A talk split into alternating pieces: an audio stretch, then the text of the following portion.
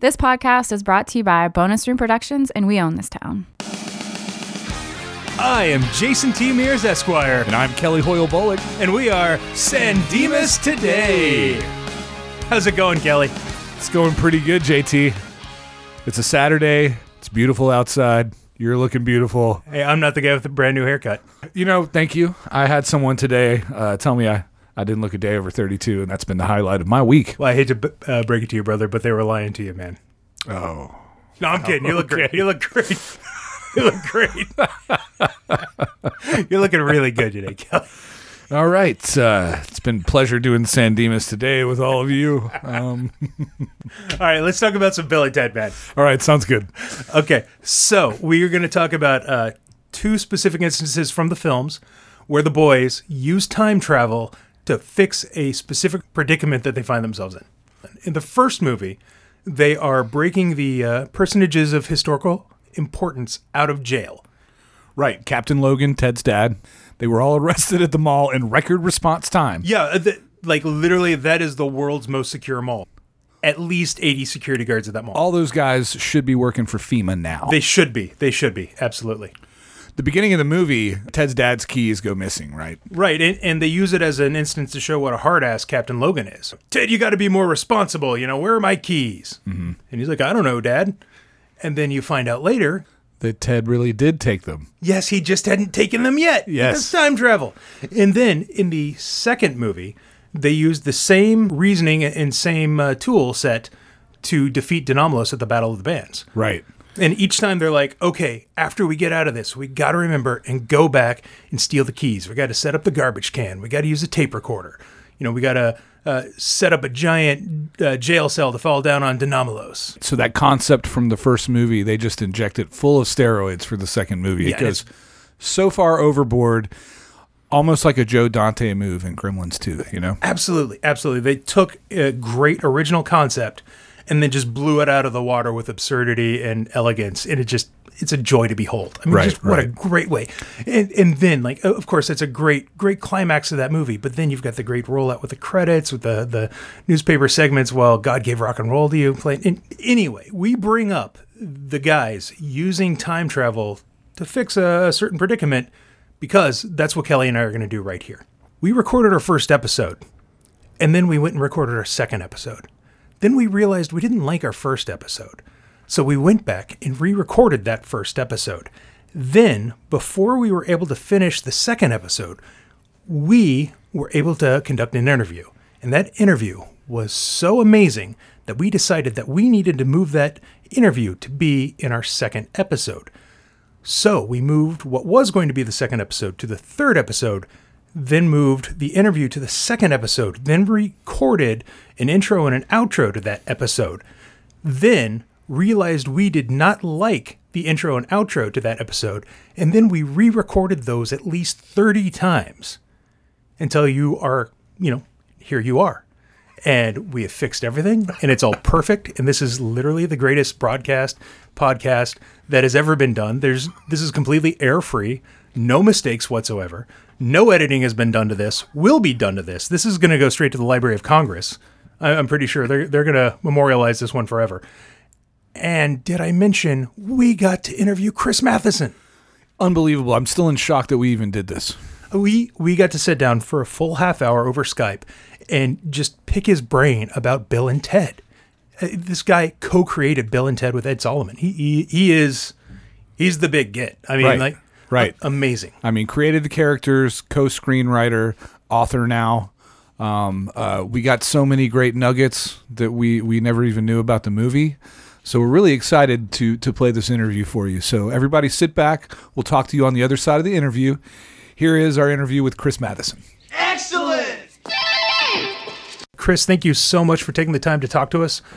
Sure. So, first question we have: How did you get started in screenwriting?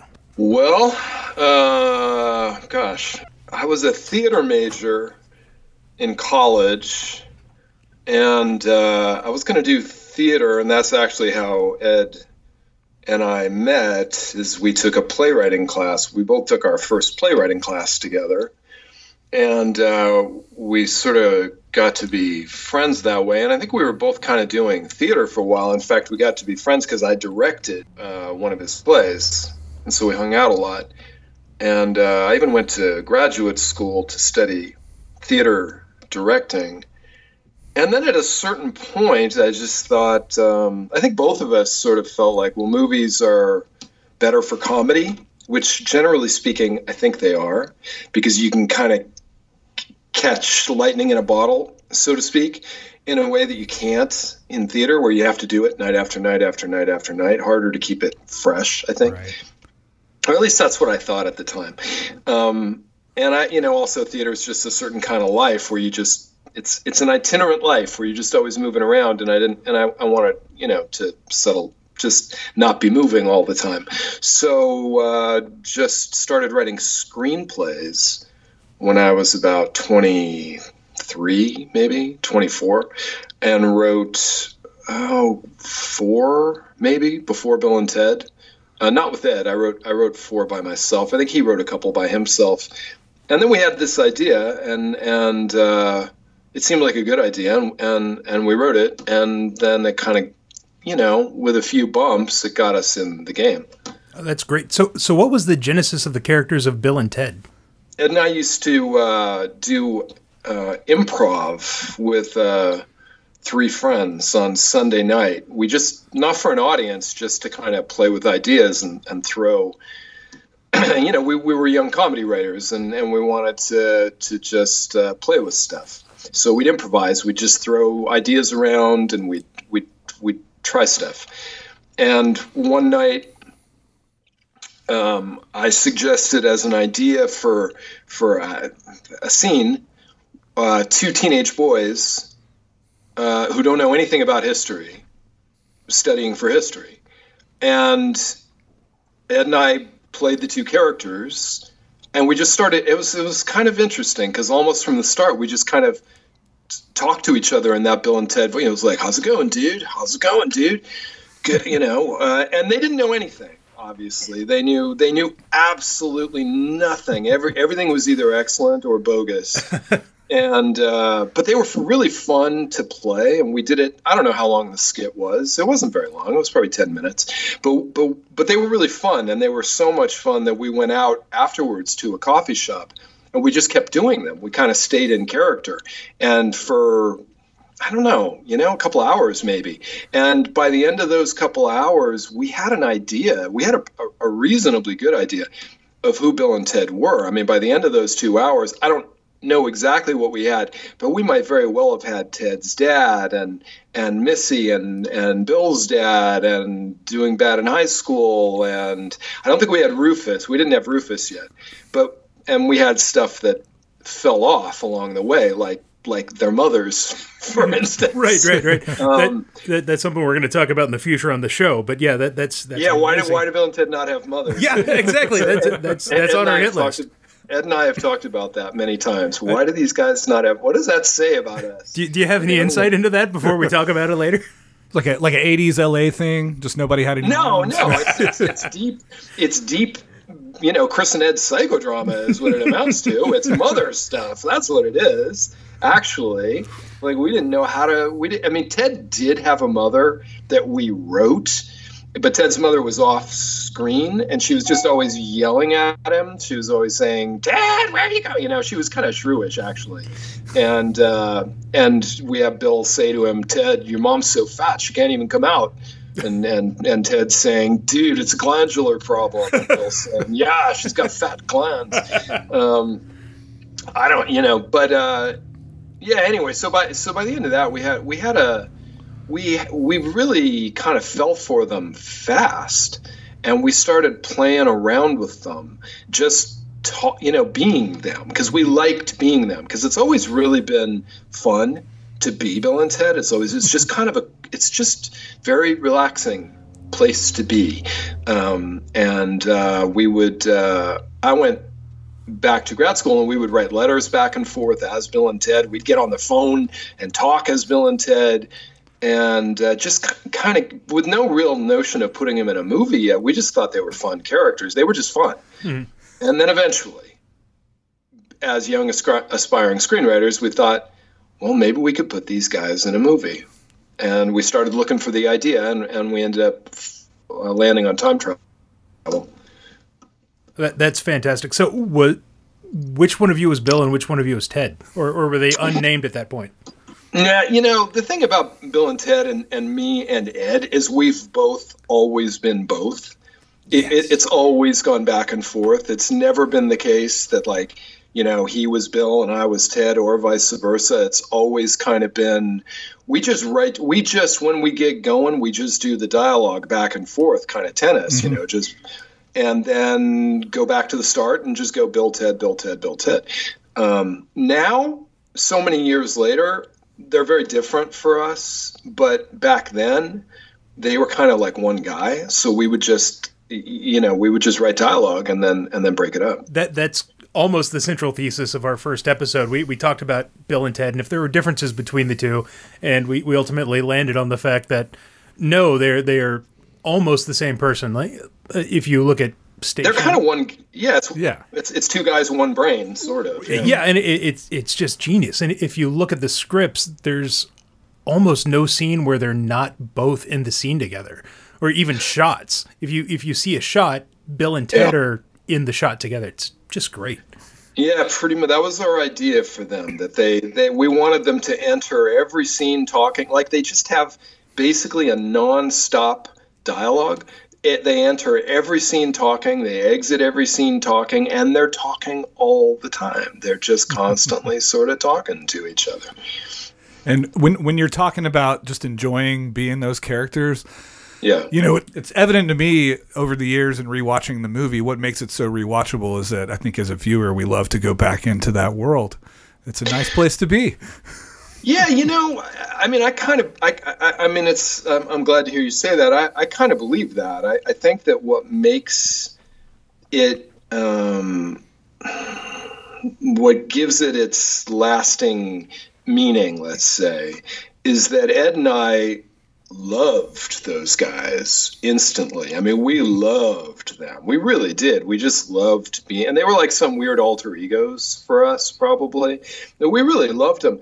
And then it was very obvious that Alex and Keanu loved playing them, and they were, and they enjoyed it, and they, and they basically f- established a lifelong friendship on the basis. I mean, Alex and Keanu had never met before uh, they played Bill and Ted, and they're still very close friends 30 plus years later. Right. So there was something about, I mean, I'm not saying Bill and Ted is the reason why they're still close friends, but I think maybe bonding that way right off the bat um, as these guys, I, I don't know, maybe that, I mean, I, I don't know. I have nothing. I have no idea actually whether that plays into their long-term friendship, but I like to think so.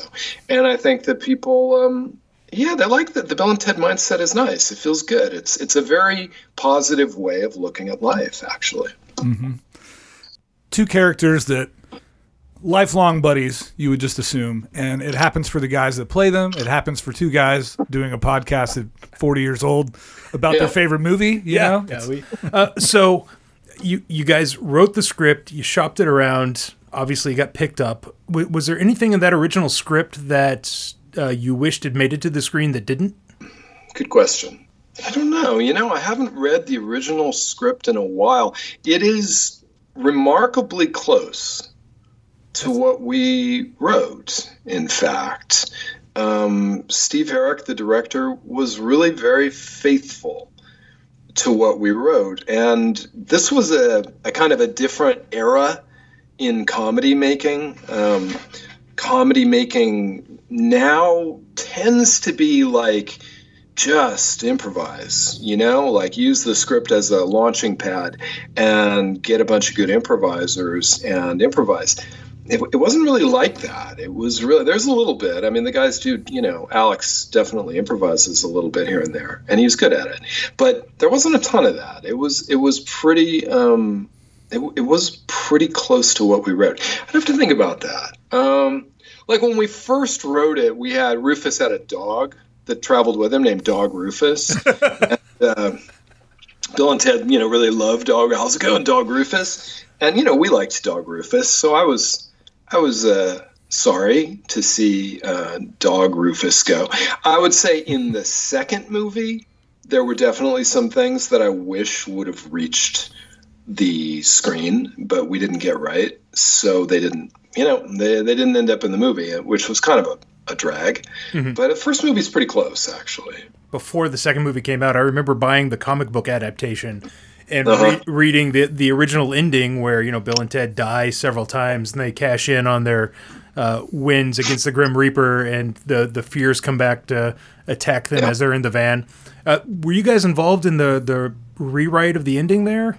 Was that done by? Yeah, we you know yeah sure we were because basically and I don't know exactly why but it just didn't work. Sometimes you film stuff that just doesn't work. It just it just didn't mm-hmm. work. It didn't come off and so we had to adjust and so we had to write new stuff which we did yeah so so going back to alex and keanu becoming a part of the project initially was that just you know through sort of a normal casting kind of method that you guys did or yeah uh, basically right? i mean the movie it, it, it, sort of bumped around for it it, it, it got picked up in uh, early 1985. And then we did some sort of development of it, including a, a draft which was terrible, in fact, um, where I, I'm not sure whether we actually wrote it or whether we just outlined it, but there was a version per a director who was a very the, the wrong director for the project but he wanted to turn to have them travel around in like giant robots like transformers like they were driving transformers around not a phone booth not a van which it was originally. It was just a van a 1969 chevy van. To be clear to we're talking that. about robert redford here right? He was the original yes director? we're talking about yeah, okay. Exactly. No it's actually to give it away it's stanley kubrick. Okay yeah that makes sense. but, but uh, no of course it wasn't stanley kubrick. No i'm not going to say who I'm, I'm, no no no of course not. We're, we're not, not looking gonna, for dirt here. Uh, if it was stanley kubrick i would have said yes sir mr kubrick. Right is there anything else you'd like? Um, but uh, and uh, that it had a climactic scene where Ted actually was sent to Oates Military Academy, and Bill has to, I think, drive a giant robot up to Alaska and rescue. I mean, it was way, way wrong. I mean, it was really wrong, and they even changed the title from Bill and Ted's Excellent Adventure, which they thought was a bad title, somebody thought was a bad title, to just Dudes. It was just Dudes. It was called Dudes for a while. Which that, that, is, sounds like a 1970s uh, western starring Kirk Douglas. You know? I think there, is, I think there is a movie called Dudes. In fact, I'm not sure, but I believe there is. But uh, so that went on, and then the studio that had bought it, they, you know, it just sort of kicked around, and then and then the studio that wanted to make it, they they they bought it, and the, and uh, and then we just began the process of getting the movie made and casting it. And Alex and Keanu were two of the actors who came in to audition. And I think it was pretty obvious to everybody from the start. I remember looking at tapes. I mean, we weren't in the room. Ed and I were not in the room. Um, but I remember they showed us tapes, and I remember watching the tapes, and I, I think it was obvious to everybody that they were the two guys. Well, I'd say it worked out well. Yeah. Yeah, it did, you know, because you don't have the two, you don't have the right two guys playing Bill and Ted. Well, it's not going to work. Mm-hmm. You know, it's just not, it's just because like this is not, this is the mid 1980s. And of course, the Dreamcast at that moment, and, and people talked about it, was um, Michael J. Fox and Anthony Michael Hall. That's that's what they wanted to do. That's oh, what wow. they were hoping for. Wow. And uh, those guys are both talented. You know, sure, I don't. Yeah. I'm, I'm, not. I'm not dissing on either one of those guys. That would have never worked. Yeah, they they're not Bill and Ted. Did, not did, at all. Did Did not you guys have a type or a person that you envisioned for Rufus? I, you know, Ed might have something different in his mind for. Well, yes, when we were writing it we had uh, David Lee Roth in mind. That's who we were. That's who we were thinking of when we wrote it. Then we got into actual casting, And my fantasy at the time was uh, Ringo Starr. I really wanted Ringo Starr to play the part. Um, and uh, but you know, it ended up being Carlin, and Carlin's great. I mean, Carlin's fantastic. Yeah, nobody's going to argue with George Carlin. No, were, were you no, guys not at all. Were you guys pleased? Were you hoping for all the musical musician cameos that you guys got in both the films? Was that something that you were trying to bake into the DNA, or was that just? I don't think that ever crossed our mind. I, I think that would have been more the producers and more kind of like, you know, it's a little uh, bonus for the audience in a way. I, I don't remember it other than Rufus. It never it it never maybe maybe Ed and I thought, oh, famous musicians should play the great people. But I don't know. I don't remember ever having that conversation. We might have, but I don't remember. Well, well, it certainly provides all these years later for great little like Easter eggs in both movies. even Yeah. re rewatching it, rewatching Bogus Journey recently, and realized I just realized for the first time that Taj Mahal is the gatekeeper there. So that that was really neat. Yeah, that's pretty cool, huh? So, at what point did you guys think, all right, Bill and Ted's Excellent Adventure doing pretty well? We should start working on a sequel. Well, we, you know, we loved Bill and Ted, and we loved writing the first movie. So I would say in 1984, I remember we'd written it. We wrote it in the fall of 1984, and um, and we and we liked it, and we felt proud of it, and thought it was pretty good. It you know it ended up taking a little while for it to find its place, but we we thought it was really fun, and and and I think we thought it was funny. And so even then, before anything happened, I remember Ed and I waiting up all night for tickets to a Springsteen concert in fall of 84. Back in the day where you'd line up outside a record store. You'd line up for Ticketmaster or whatever uh, so that you could get good good seats. I don't believe that happens anymore because now everybody does it online. But so we were so we basically were just in this line all night and we were starting to talk about a sequel. We were starting to talk about what, what we would do if if we brought him back for another story. So he and I were thinking about it almost instantly. But in a business sense, the once the first I would say the first movie came out and it had a good opening weekend and then it sort of hung in there and I would say within a couple of weeks we were starting to hear noise that they wanted a sequel. So we got into it. So then, at what point did you guys start talking about? And we're not going to get into specifics here because we understand, you know, the future is unwritten. But at what point did you start considering Bill and Ted Three and what might happen there? I remember at the at the premiere of Bogus Journey, and this is in 1991. And I remember saying to Alex and Keanu, "What do you guys think? Could we ever do a number three? And it was like shrugs, like I don't know, maybe. You know, if there was a good idea, who knows, maybe. And then it just sort of went silent for a long time, and there was really no talk about it at all until, well, quite a long time passed. I would say about 15 years passed, but somewhere around 2007, 8, Ed and I started talking about it, and we said, well, what if we took a shot at that? Um, which was kind of a re- foolish thing to do because we didn't own the material um, MGM owns the material. It's theirs. It's like remodeling a rental house. Do you know what I mean? Like we don't own it, Yep. but we wanted to do it because we loved the characters, and we thought, well, we'll just do it and hope for the best. So uh, we met with Alex and Keanu a number of times, and and um, until we we came up with an idea that we all liked, and then we yeah we got into it and uh, wrote it, and and now are yes, very, very close to getting it made, but still kind of waiting on a few things. It's hard to get a movie made. Yeah. It really is. It's, it's it takes a kind of a uh, stars being aligned sort of thing.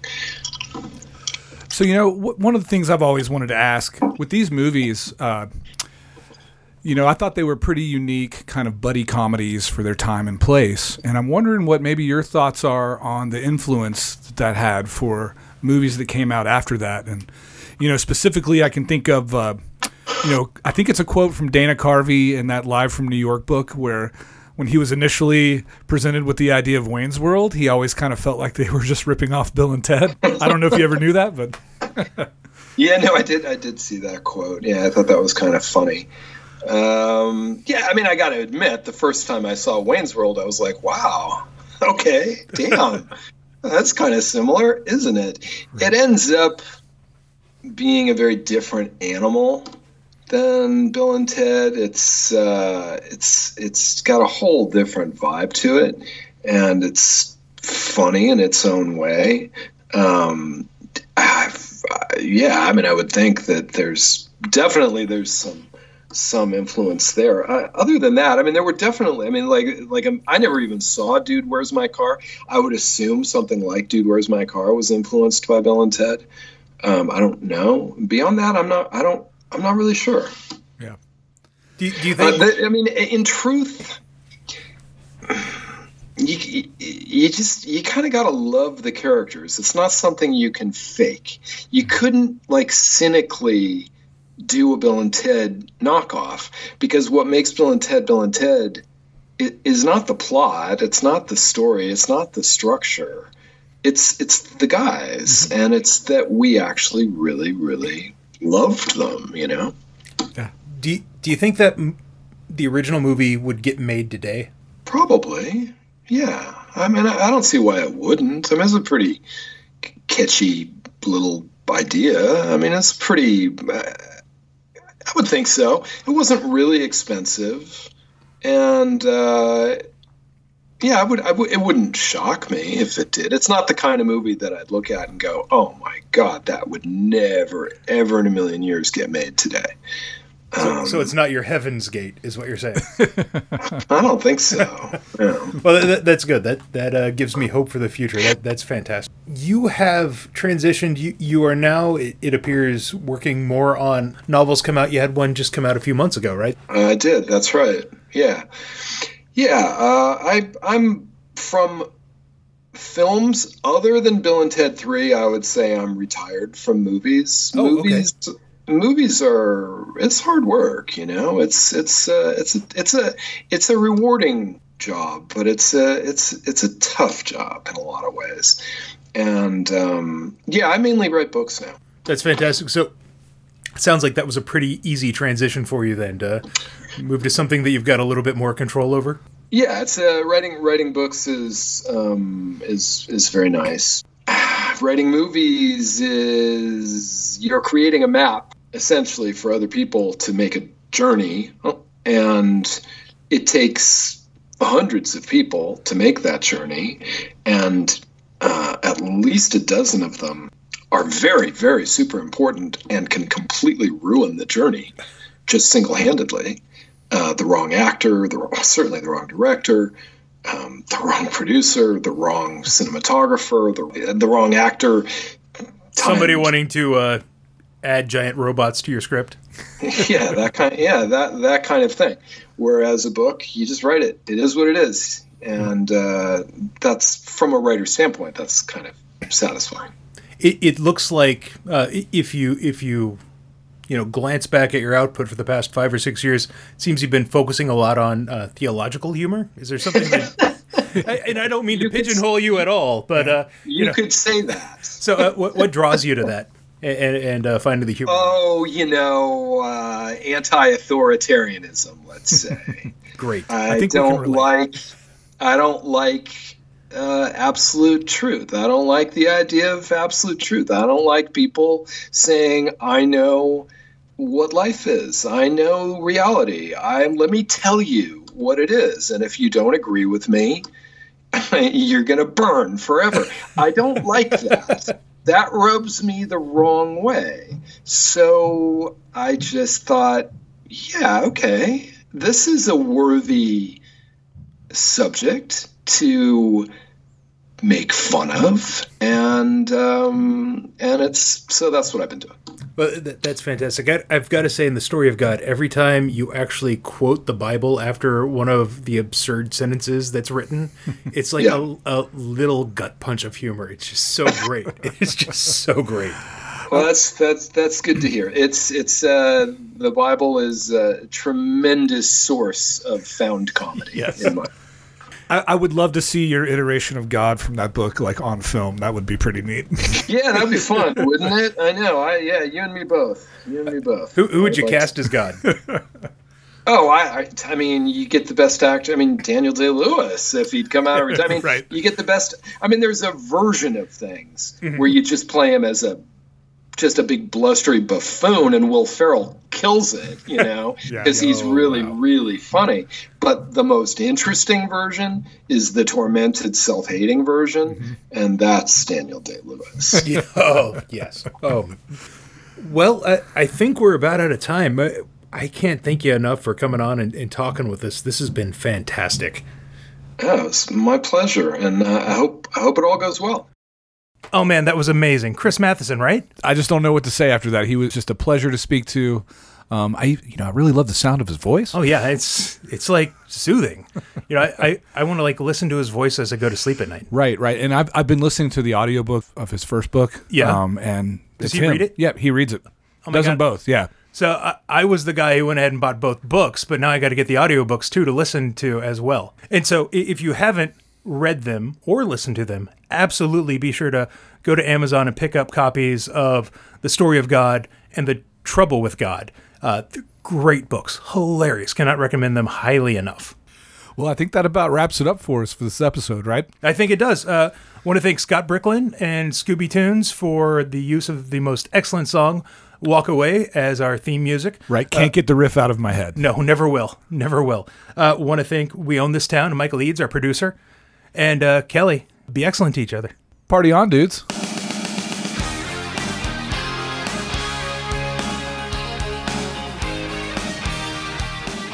Find us on Facebook, Instagram, and Twitter at San Dimas Today. We're definitely in shock jock territory. now. Bogus. How's it going, Royal Ugly Dudes?